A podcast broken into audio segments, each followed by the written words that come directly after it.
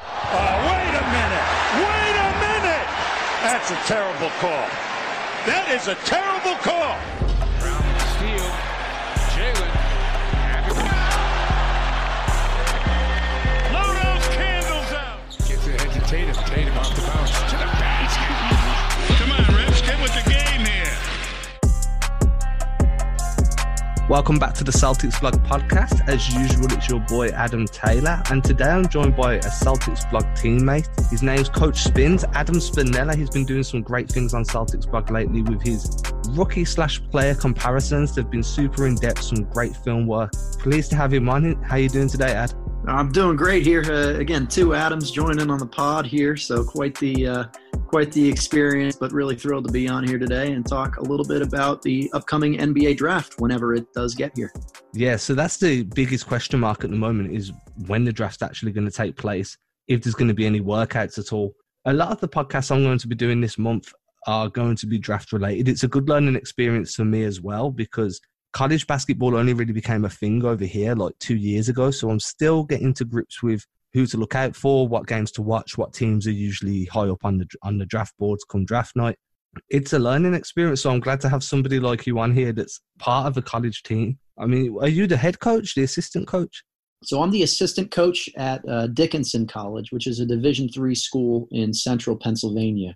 And you know the Division three level is a little bit different. We don't deal with a a lot of guys, if many guys that go through the NBA draft process and and all of that. But um, I think there's a lot of similarities into how you evaluate recruits when they're 17 or 18 years old based on the film, the in-person experience that are kind of translatable to the NBA draft process. So uh, a lot of how I attack going through the the NBA draft, you know, breakdowns and looking at different players is the same way I would go about doing it for for guys that we recruit here.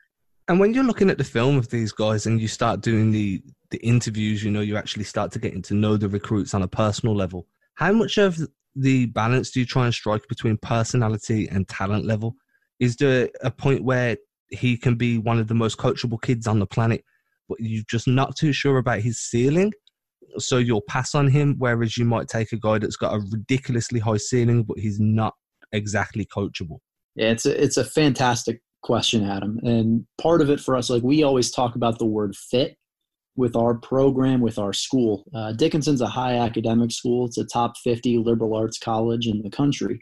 So right off the top, fit is going to be pretty important from an academic side. We want to make sure that we are doing our part to put guys in a position to succeed in the classroom. So that puts some onus on us to not overstretch the type of kids that we recruit to make sure that again they can get in here and do the work and, and have good standing academically. But beyond that, I think character is the ultimate kind of difference maker. The way I always talk about it, I don't want to recruit guys that I wouldn't want to hang out with. You know, we as coaches have to spend four years with these players on the floor all the time and, and develop those relationships. So uh, the relationship aspect is a huge, huge part of it. And uh, a lot of times at our level, we'll say no to guys who have pretty strong talent because uh, you know we are not judged as closely with wins and losses as maybe Division One or, or pro teams are. So for us, having that that fit and that high character is incredibly important. And that to me, I feel like that's going to be one of the most pertinent things that NBA teams are looking at as well, which is kind of how I'm trying to tie this in. Attitude means It- just as much as talent, right? It, it really does, and and that's the difficult part about this process right here. Usually, you can set up interviews through the draft combine. You bring them all onto you know your own facilities and work them out and, and get to know them through through the workout days. Without clarity as to how this process is going to weigh out, a, a lot of teams are going to be flying blind a little bit. And I think that what we'll see this year in particular is a lot of guys who may have smaller question marks, uh, not necessarily major red flags. They'll kind of drop down a little bit because teams will be a little more skeptical that they might not be able to get a good feeling on that player. Is there any player that you've kind of read about or you've had interactions with maybe, I don't know, through other coaches in your I'm assuming you have a network of coaches that you interact with to kind of get a grips on how things are going across different divisions. Uh, uh, correct me if I'm wrong there. It's just kind of an assumption I've made on the spot. Is, Yeah, there, no, any, that's right. That's right. is there any player in this draft that you feel that red flag is unwarranted? I'm not sure. You know, I haven't heard a ton so far on the, the personality side with the guys that are coming in the draft right now. Um, and at least some of the guys that I've I've talked to don't have anything negative to say about certain guys.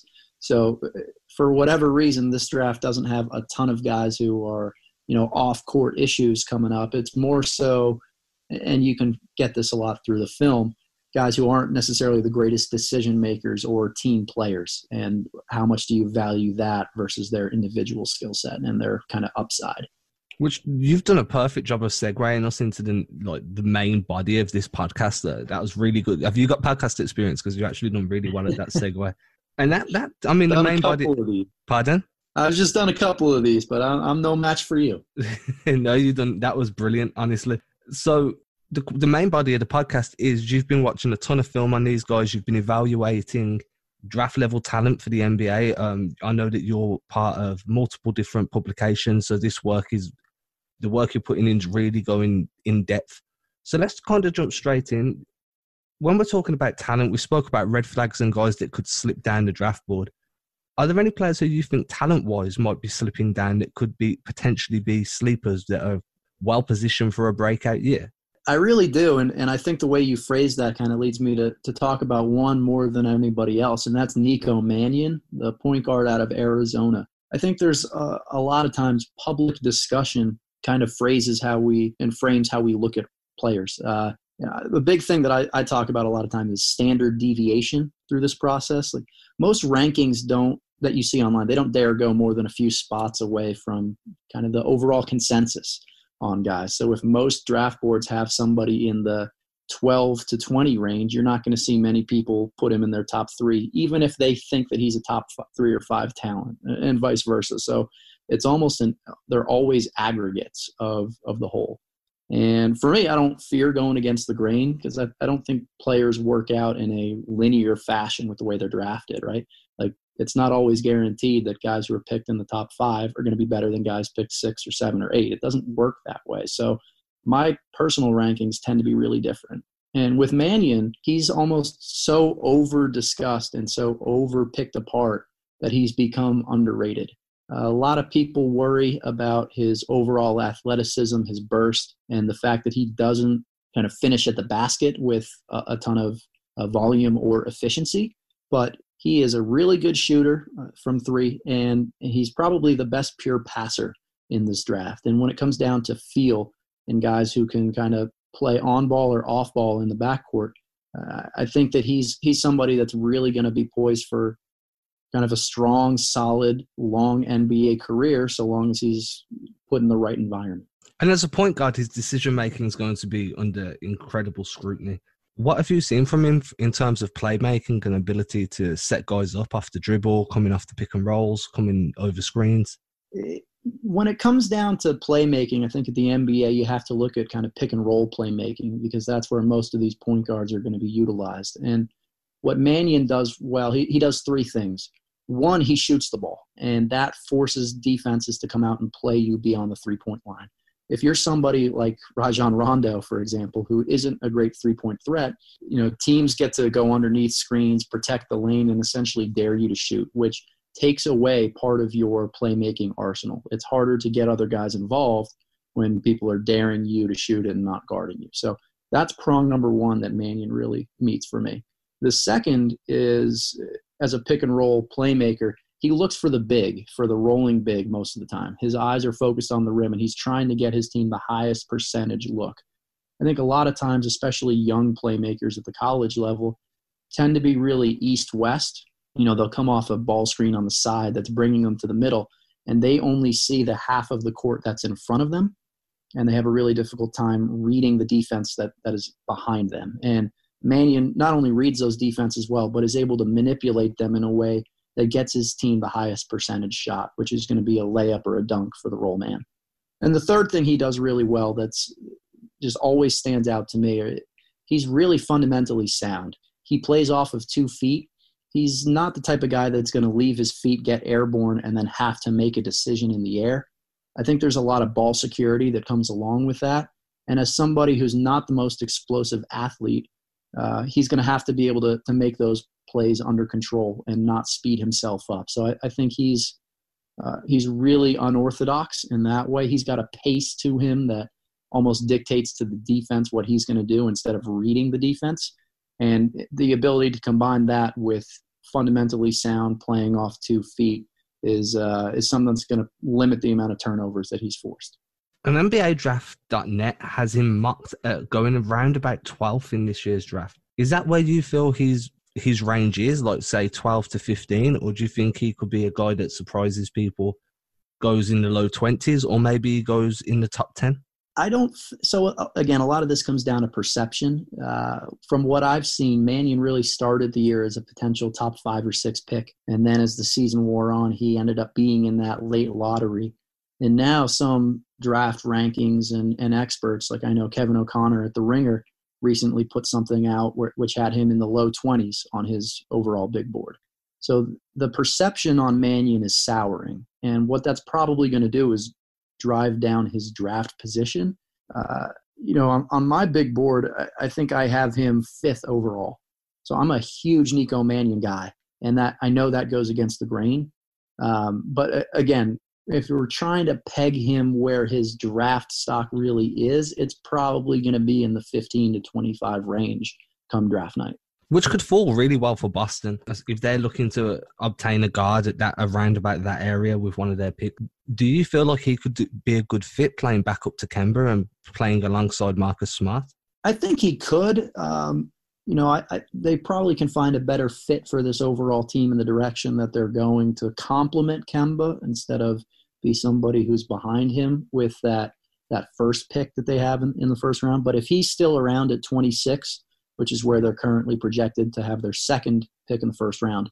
Uh, I'd have no qualms about picking him up. Again, he's he's the fifth prospect on my personal draft board, so I'm I'm a huge fan and, and would advocate for the Celtics getting him wherever they could.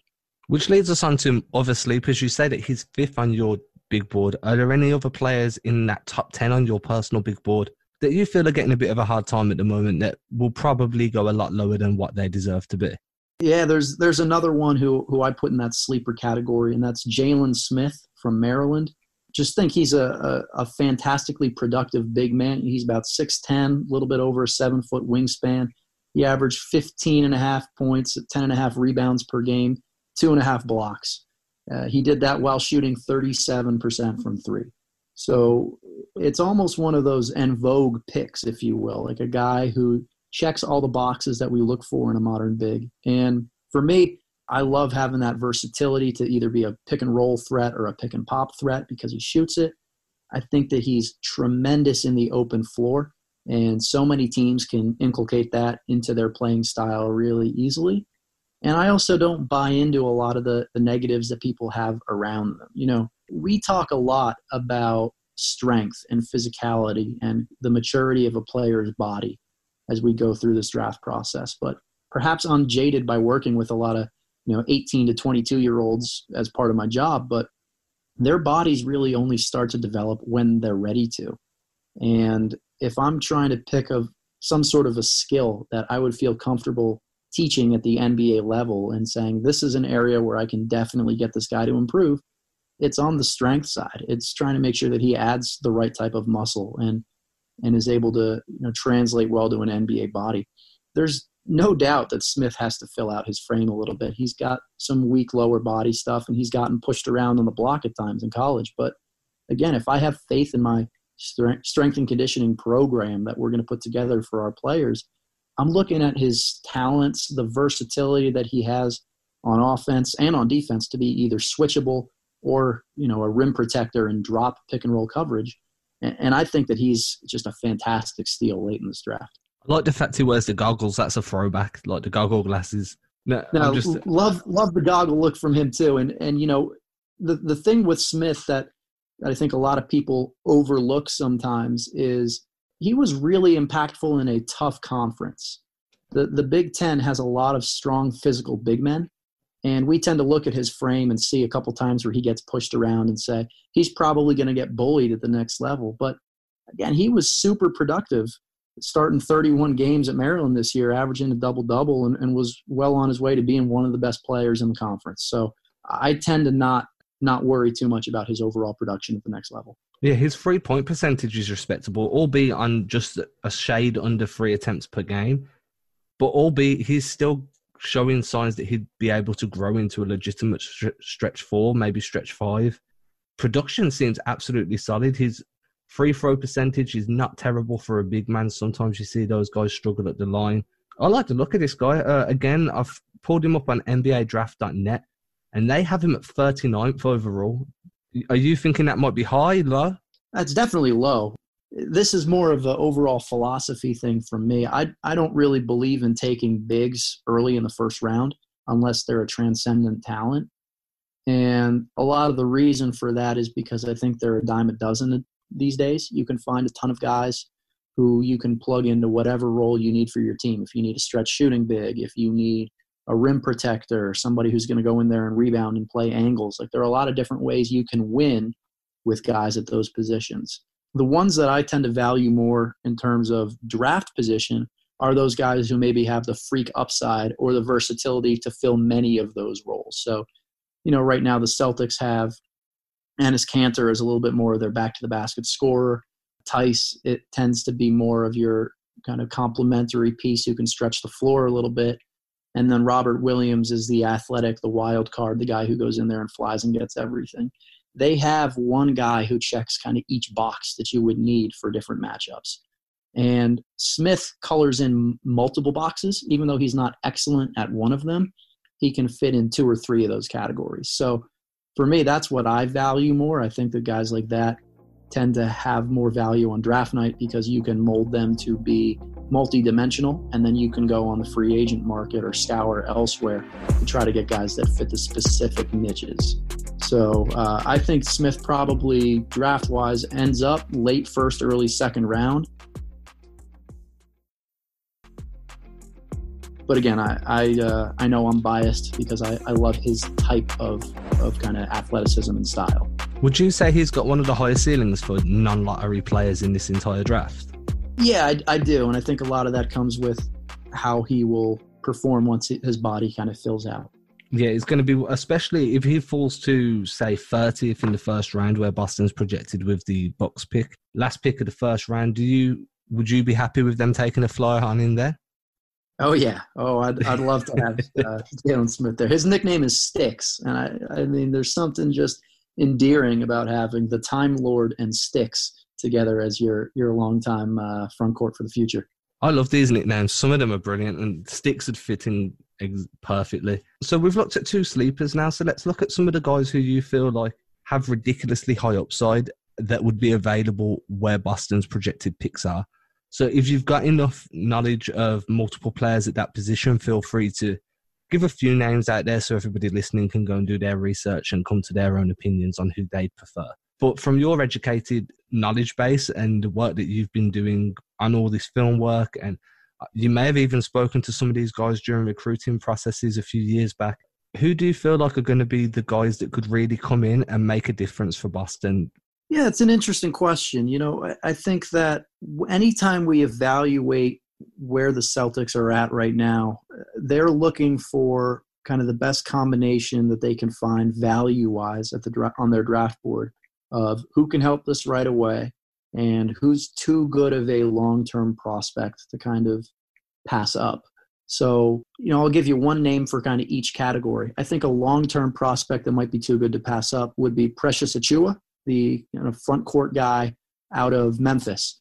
Um, he's probably the most versatile front court defender in this draft. He's a guy who can guard one through five. He's super long and athletic and bouncy. And even though his shooting form and kind of results are are a mess, like he he made over 30% of his threes at Memphis this year and his offense is incredibly raw. But the upside of his kind of defensive ability to be a four or a five and somebody who switches across positions, protects the rim, guards the ball late in the clock on the perimeter. Uh, there's there's a he's just this giant ball of clay that uh, we have never really seen Danny Ainge and the Celtics take. And when you have three picks in the first round and you know a, a, decent amount of young talent, he's probably that type of high upside guy you could go with there. There's so much upside to his athletic ability, but so little consistency to it. And uh, those guys are hard to peg for where they're going to be drafted. I think he's uh, probably a, a, guy whose name could go as high as eight and as low as 28. Like right now, there's probably a really wide range for him. So, you know, you mentioned a guy that might be able to come in and play right away. I don't know if I would would consider him somebody that could log minutes on a, you know, a, top five team in the league. I, just don't know if consistently he would be there yet. But in terms of long term potential, uh, yeah, he's he's definitely top of the barrel when you get outside of that lottery. And this is what worries me with a few of these guys. Like, uh, I've been quite vocal about Romeo Langford's stop-start career in Boston this year, and how being on a team that's contending and then being in a position that's already stacked on that squad, and being kind of shipped down to Maine, which is good because you're getting the reps in, but then being pulled back and playing two to four minutes a game. Then the next night you may play ten. I feel like in an ideal world, it's brilliant bringing in guys with this long term, ridiculously high upside potential.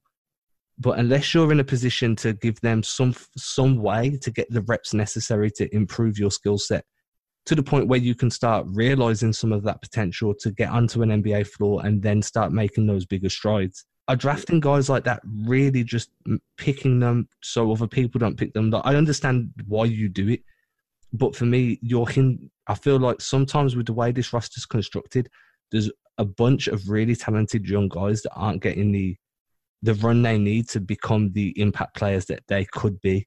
Yeah, you know, they had what five rookies on the roster this past season, and most of them, if not all of them, are under contract or likely to come back in some capacity, whether it's to the Celtics or to the Maine Red Claws. And then you had three first round picks in this draft. That's too many young guys to construct a roster with. So there's going to be some fluidity to that situation between now and the beginning of next season.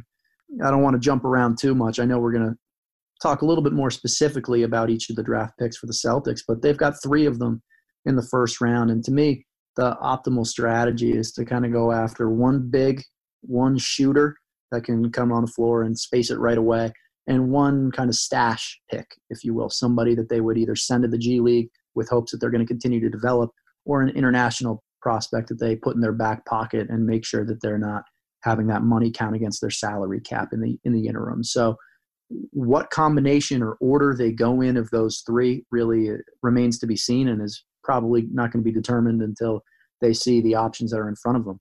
But it's really highly unlikely that we see eight young guys and even seven of them make it on onto the roster next year.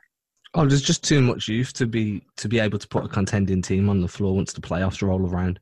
In terms of the young guys that are currently there, who do you feel like underperformed? Like I came into this season so high on Carsen Edwards, and then my hopes for him were kind of dashed. Was you high on Carsen coming in, or did you kind of envision his struggles? I wasn't that high on Carsen. Uh, I don't have the notes in front of me, but I think he was somewhere in the mid to late 40s on my draft board. And, uh, you know, a lot of the reason for that came around how he finishes at the rim. I, I think his, his shooting utility is awesome, but he really struggled in college at times to, to finish amongst the trees. And I think that translated to the NBA level this year. Just wrote a piece about a week, week to two weeks ago on him for Celtics blog, talking about how he can continue to study some of the better undersized finishers and continue to work on his footwork before he gets to the rim. So, you know, I, I, wasn't that high on Edwards, but one guy I was high on who maybe disappointed a little bit this year, just wasn't ready for a major role, was Romeo Langford. I was high on his overall upside as a scorer, and I still am. Definitely as time goes on, you got to get something out of him. And I don't know if his skill set is complementary to guys like Tatum or Brown or or Hayward that they have on on their roster that they're definitely building around for the long term. Romeo, for me, the most impressive thing he gave when he was on the floor towards the latter part of the season before the, the pandemic hit was his defense, the way he jumps passing lanes, the way he hounds guys on ball. And I feel like that's why he was starting to see a considerable uptick in minutes as the season wore on because the way to winning minutes on any team is usually defense, especially a Brad Stevens team. I don't think that his offensive game, as you say, is built for the way the Celtics want to run that second unit. He's a very, very much a slasher. I don't feel like that pull ups where it needs to be. I don't feel like he has confidence in that pull up himself either. So, what with that said, and I have Ben Pfeiffer on, who's a draft guy for uh, Preps to Pros yesterday, be two days ago by the time this is released. And he was talking about maybe packaging a few of those picks and trying to strike a deal with Atlanta to move up into the top five or the projected top five. Would you, how would you feel if that piece that they needed to move in terms of a player was Romeo Langford? Yeah, I listened to the pod with Ben this morning actually and, and thought about this idea of trading up. Um, I think Romeo is probably the right guy to throw in a package just because there's still upside and potential to him that a lot of teams will be interested in and it, it's getting to the point where it doesn't feel like he's a great fit just with the core that already exists in Boston. Uh, that said, I'm I'm kind of cautious overall of trying to trade up in this draft. I think unless you can get one of the top two or three guys that are on the board, uh, I don't know what much what value comes in tying up more money into one player when it's just overall a pretty volatile draft when you get outside the top three or four guys. Like there's just not as much certainty and security that I would feel in taking one of those guys there. So I would almost rather have a couple bites at the apple farther back with fewer financial consequences tied into each than rounding them all up, trying to move up in the draft and putting all your eggs in one basket. And that's totally fair. That makes perfect sense. Plus, you get multiple options to hit lucky with a pick rather than, as you say, throwing all those eggs in. With in terms of Romeo, how do you feel about his jump shot? As I said a moment ago, to me it's a confidence issue. I don't feel he he feels comfortable when he's pulling up for that jump shot. You probably see see that far more mechanically than what I do. I I don't have many issues with his jump shot, and uh, again, we talk about kind of bias and perspective that we have. I got to see Romeo play a lot when he was in high school. I coached the high school game in the state of Indiana while he was uh, while he was still in high school, and he he was a special scorer. There's no doubt about it. He shot the ball well. He created for himself in isolations and showed all of those high potential skills that you look for. And it doesn't look like the same shot. It looks like it's been tinkered with a little bit, and I'm sure a couple injuries to his hand and wrist have kind of necessitated some changes or or messed with those mechanics a little bit. But I don't see a ton that I would say, okay, this is a definitive fix for it. I think it's just about consistency for him. And do you agree that maybe a change in scenery? I know it's only one year, so this is very, very premature. Do you feel like a change in scenery where he could be starting or getting a considerable amount of minutes each night would be more beneficial? I think anytime you can learn on the job and, and learn by doing, it's going to be more beneficial for you, not just in the long term, but kind of for your your general happiness. Um, so if Romeo's the type of guy who really needs that, sure, it's it's definitely going to be more beneficial for him. But if we're looking at it from a you know the perspective of where, what he's earned right now, I don't know if he just goes into any other situation and is going to be more than a 10 to 12 minute a night guy. I just don't think he's consistently earned that yet. So um, again, not to say that there there should be a souring on his long-term prospects. He's just he's going to take a little bit longer to come around than than most guys who are drafted in the top 12. Yeah, and I have high hopes for Romeo. I really do. I hope he can make it work. I feel like he'd be able to add a ridiculously high upside coming off the bench in terms of scoring if he can figure it out. Moving on to the second pick with Boston's um, in Boston's draft, who do you have sitting around that region, and who do you feel like would be a good fit with the best upside? Yeah, so we, we mentioned that kind of Boston is scheduled for three first round picks right now. Uh, tankathon.com puts that as 17, 26, and 30.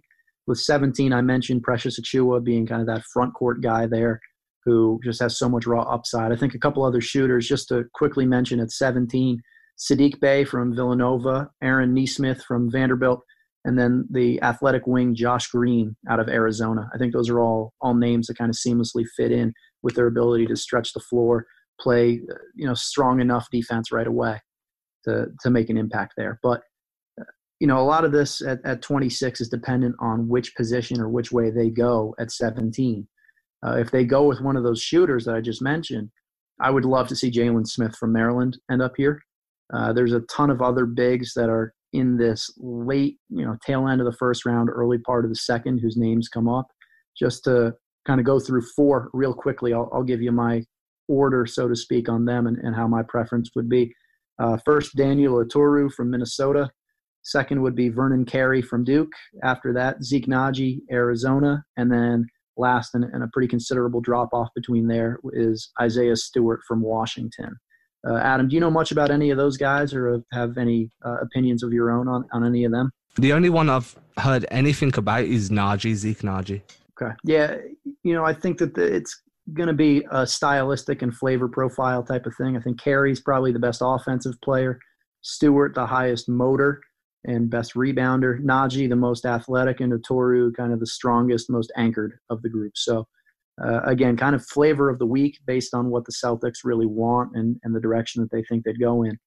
And then again, if they go big earlier at 17, I think that they, they should look at a couple of guys who are going to be just immediate impact shooters and guys who space the floor a little bit. So uh, Isaiah Joe out of Arkansas is probably the best shooter that's not going to be taken in the top 20.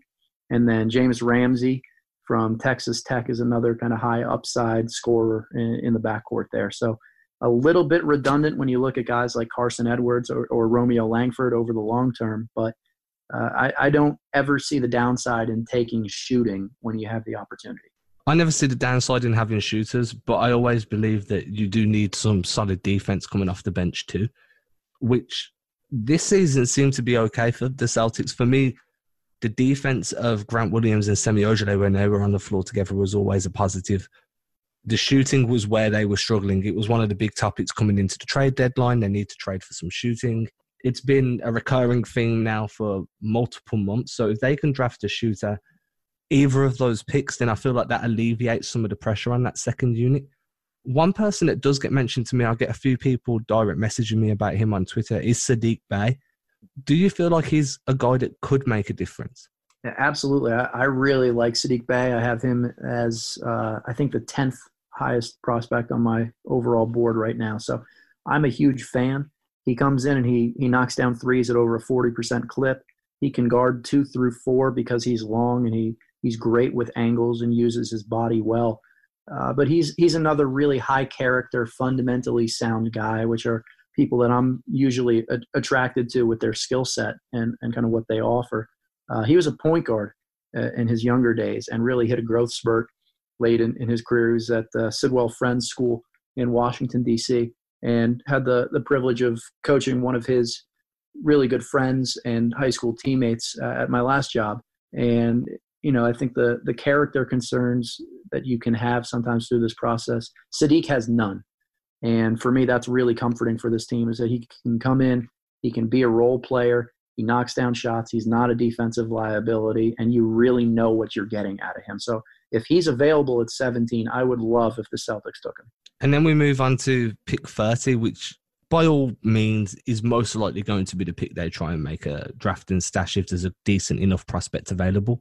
Yeah, they, they have to consider that as their option there. And, you know, I, I wouldn't be surprised if they do that at 26 either, because as we mentioned, there's kind of four or five big guys that are going to be around in that late first, early second range. That if they fall in love with an international guy, take him at 26 and then know that you're going to have your choice of a couple different bigs around at 30. So if they like more than one of those guys, uh, just from a draft order, you know, uh, standpoint, I, I think that probably makes more sense. But I'm not as well studied on all the international guys right now that are going to be kind of outside of that top 10 or 15. So uh, don't have too many names to throw out to you there, Adam. But I, I know that you know if they have the chance to trade back and move one of their one of these two 26 or 30 picks in the, the late part of the first round to become a 2021 first round pick, uh, I would definitely do that because I think it spaces out their, their cap situation a little bit more. And I, I have a feeling next year's draft is going to be a little bit more, uh, have a little bit more firepower than this year's. It's really interesting you bring that up because the amount of people I've spoken to over the last few days is I'm kind of cramming draft information into my brain because I've left it really late and I'm trying to just get as much info into my brain as possible. You were the first person that's even entertained the idea of moving out of this draft into another one, which to me is one of the most logical ideas. As you say, you're spreading the cap and then you take another year to take to evaluate who you bring in this year and see what holes need filling, or see if you if you do a Donovan Mitchell and draft a guy who all of a sudden becomes this perennial name in the rookie of the year race. Uh, when it comes to international guys, the only person, the only player that seems to really be getting repeated um, from the information that I'm reading, from anybody whose brains I'm picking, is Poku Pokove- Pokoveskin. That guy with a name that no one can pronounce. Do you know the one I mean? Yes, I do. Um, he looks like he could be a really good, a really good prospect. Again, similar to Jalen Smith, he's tall, he's very skinny, very, very, very skinny. Needs to put on quite a little bit of weight in terms of muscle, but his overall skill set is very reminiscent of a young Kristaps Porzingis, who was also very, very, very skinny when he came into the league. In fact, he still is, if we're being honest with each other. The Europeans, especially the Eastern Europeans, the, the Latvians, the Lithuanians, they're all starting to come out in the Euro League now on multiple tiers of skill levels, being these tall guys that can stretch the floor, that that have modelled their games after Jokic and Kristaps, and to a very lesser extent because he's still one of the rising stars, Doncic. So having somebody like Poku stashed away for probably two or three years, and hopefully he can start playing against better competition because he's only playing in the Greek second league. I mean, to be fair, Giannis was found in the Greek third league, so there's only so much judgment we can pass. Yeah, I, I try not to put too much stock in kind of figuring out how they are uh, relative to the the talent level that they play against because they're most of these guys are still 17 18 19 years old when they're when they're doing this so the fact that they play professional basketball at any level is impressive to me because I, I just i know how terrible of a player i was when i was 17 and 18 so um, you know I, think that the celtics just they have to entertain moving one of these three picks whether that's taking somebody that they can just stash and keep off the books for a couple years, like you mentioned, some of the international guys, or trading it back for a 2021 pick. Well, You know, with so many young guys on the roster and and the need for immediate contributions, I don't know how many more pet projects and long term guys they can kind of take. So um, I think there's enough firepower at 17 to definitely take one, one guy that's going to be able to to help out next year. But uh, 26 and 30, they got to do something with at least one of those picks. I couldn't agree more. So here's a question now, kind of moving away from the draft and back onto Coach Spinella. How, and this is something that's just kind of come to me as we've been talking, and I feel like I need to ask how do you manage to keep up with everything that's going on in Division One, Division Two, and around the NBA while coaching your guys and still produce content? Like, I thought my schedule was difficult. Um, but I just don't understand how you can be breaking down film of your next opponent and then still find time to be breaking down film of all these prospects. It's uh, I don't even know most of the time, Adam, how, how to answer that. Uh, you got to hate sleep, and you've got to got to love what you do. And for me, I know how much better of a coach I am because I try to stay in tune with a lot of this stuff. And uh, you know, a lot of the the film breakdowns, the things that we include in articles are things that make me a better coach because I'm studying different areas of the game or things that we share with our players on an individual level. You know, I can't tell you how many times I've cheated the writing process by saying, okay, we have a player on our team who reminds me of this NBA guy. I'm going to do a dive in on him and use a lot of that film to send to our current guys on our team because hopefully it'll help them improve a little bit and, and give them someone to emulate. So you know, if you find ways to tie it all together, it, it does work out. But it, it is a lot of work, no doubt. I mean, I respect the grind. I've spoke about my schedule on here a few times. Um, so I'm all for respecting the grind. In fact, I endorse anybody that's putting in the work. But I understand the reasonings a little bit more now because, as you say, you can tie everything into. Well, I wrote about player X, and I feel like he, come, he your game can develop into a similar form of game. So go and watch this film. And I've broke it all down for you so you can see all the nuances that I want you to work on over the summer. No doubt, and and we try to do that with our players throughout the throughout the season and the off season in particular is going to give them different either NBA guys or college guys that their game can be similar from or that they need to grow and, and become a little bit more like. And and it's uh, not a coincidence that a lot of those guys end up being article topics for me right right afterwards. So uh, it helps me kind of kill two birds with one stone. No, I respect. I respect the grind. I really do. Ooh. So, how about when you're looking at like D1 players that are draft eligible and they're declaring for the draft, and then you've got your Division Three players that are usually is the talent level that much different? Do you feel like you have players in your team that are more than capable of be- uh, declaring and getting picked up by a team, but because they're Division Three, they get overlooked? I don't know if I'd say that we have a ton of guys at our level that are going to be NBA quality or, or guys that will ever really get a, a draft consensus. I'd say the elite Division three players, the All Americans, those guys probably can hold their own through training camps and, and in the G League, no doubt. Um, but it, it's very rare to see somebody that goes to that NBA level. And part of the reason it's not as much about skill and kind of overall talent as it is about size and athleticism. You know that tends to be the, the biggest difference between the levels from Division One on down. You see the biggest guys, the longest wingspans, uh, the most freakish athletes. Those guys tend to go to those levels, and somebody who may be seen as undersized then slips down to division two or division three. And so you know i don't again i don't think it's a, a skill level thing. I think there's a ton of guys who are skilled enough that they could easily play at the division one level.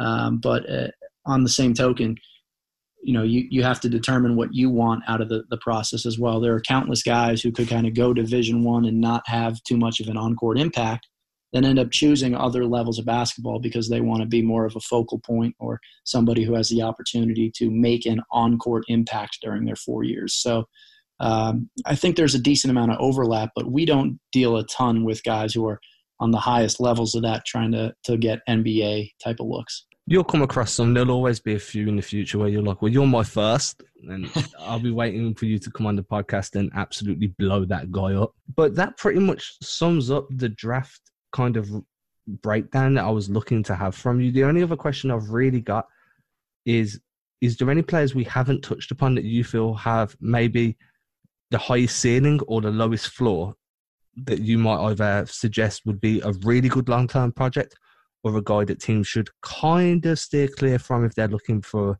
an immediate impact? I don't know if I have anybody that I would say steer clear of, um, but in terms of the highest ceiling guys, I know there's a lot of debate about who's even the top prospect in this draft, and there's three, four, maybe even five names that get thrown into that conversation. Um, you know, the one guy that I'm highest on in that regard is Anthony Edwards, the guard out of Georgia. To me, he is Gilbert Arenas trapped in Victor Oladipo's body that he's going to be a score first guy. He's going to go out and he's going to get you points. Uh, he's a man child, so to speak, with his physique. And there's a ton of defensive upside because of how his body is shaped. But there are questions about the motor, there's questions about shot selection. And, you know, if you think back to Gilbert Arenas, uh, it was the off court stuff that was his, his undoing. But there were some legitimate questions about whether he was going to be the focal point of a, a winning team because he just while he scored the ball so well, he wasn't efficient enough and he didn't involve his teammates a ton. So I see that similar conversation following Edwards around through this process. But he remains number one on my board because I just I can't think of anybody whose skill level and upside really tops him. And what about Lamelo? Yeah, I'm just not a Lamelo guy. It's you know maybe it's the coach in me and being somebody who I just I would rather have guys who can hold their own on defense, and I know exactly where I'm going to plug them. But I've seen so many both lazy and physical kind of characteristics that don't jive well with considering him a strong defender. Um, when you have a top five pick, I, am looking at somebody that I'm going to consider foundational. If we hit on them, you know, they're they're going to end up being a cornerstone of our franchise. And I just uh, the defense stuff really worries me with Lamelo. Which is crazy, right? Because Lonzo came into the league predicated as this amazing passer, which he is. He's phenomenal in the open court at passing, less so in the half court once the game slows down. But his defense is actually more than acceptable. He's actually like a plus defender. Whereas with LaMelo, I see him becoming problematic with getting lost on switches, getting exposed off dribble drives. He just doesn't seem to have that first step to stay in front of guys. No, not at all. He's he's way too upright right now, and those are things you can you can fix and you can correct. Um, But again, when you're when you have a top five pick, your goal is to hit on that as quickly as you can and have it be a foundational guy so that you don't have many top five picks in the future that you have to make. Like you want to get back into the you know the 20s because that means that you're winning games and going deep into the postseason. So I just I don't consider Lamelo a foundational enough talent. He's a great passer. He can score okay. He's a he's a good shooter, uh, but I don't know if it's enough to justify kind of the shortcomings he has on the other end of the floor. And that's fair enough. I know there's a few people I've spoke to with similar reservations. It seems that NBA Twitter, the younger members of NBA Twitter, are all for Lamelo because part of the game at the moment is your social media brand, and he comes in with a ready-made social media brand. So there is that aspect to it as well. But as a ball player, I don't think personally I didn't expect him to go anywhere before seventh.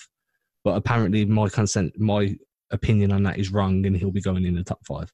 Yeah, he's 13th on my board, Adam. So um, again, I'm not a huge fan either. But on the social media brand stuff, there, I can't think of one thing I care less about, to be honest. Exactly. As a guy, like I'm trying to look at things from a strictly basketball perspective, and then you'll see people like, "But look at the money he'll make teams in jersey sales," and I'm like, "You shouldn't be drafting based on jersey sales." Because as you said, you want to get out of that top five range, not being it but having a few extra dollars in the bank due to a few extra jersey sales. You make more money off of Winning. all the ticket sales you have from advancing to the NBA Finals than you do from having one marketable player and winning 25 games each year. Yeah, exactly. This this process is about who helps you win, and the Celtics are lucky; they have foundational talent already in place where they're all, in essence, trying to color in around them right now and most of the teams in the top five or ten are looking for that foundational piece. So um, again, the goal is winning, and hopefully, everybody that goes through this process doesn't overlook or overthink that part too much. Well, that pretty much wraps us up, Adam. Before we go, I'd like to give you a chance to plug anything you want to plug.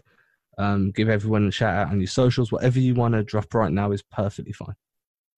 Well, uh, again, appreciative of you for having me on here. I know there's a few pieces coming out each week for Celtics blog and for the basketball writers. Those are the two main sources of uh, writing for me right now. But please feel free to follow me on Twitter at Spinella14 and uh, trying to put out a bunch of a great content relevant both to the NBA draft and to the Boston Celtics moving forward. So, um, you know, again, Adam, appreciative of you having me on here. always love love chatting C's and love chatting the draft. So this is this has been fun.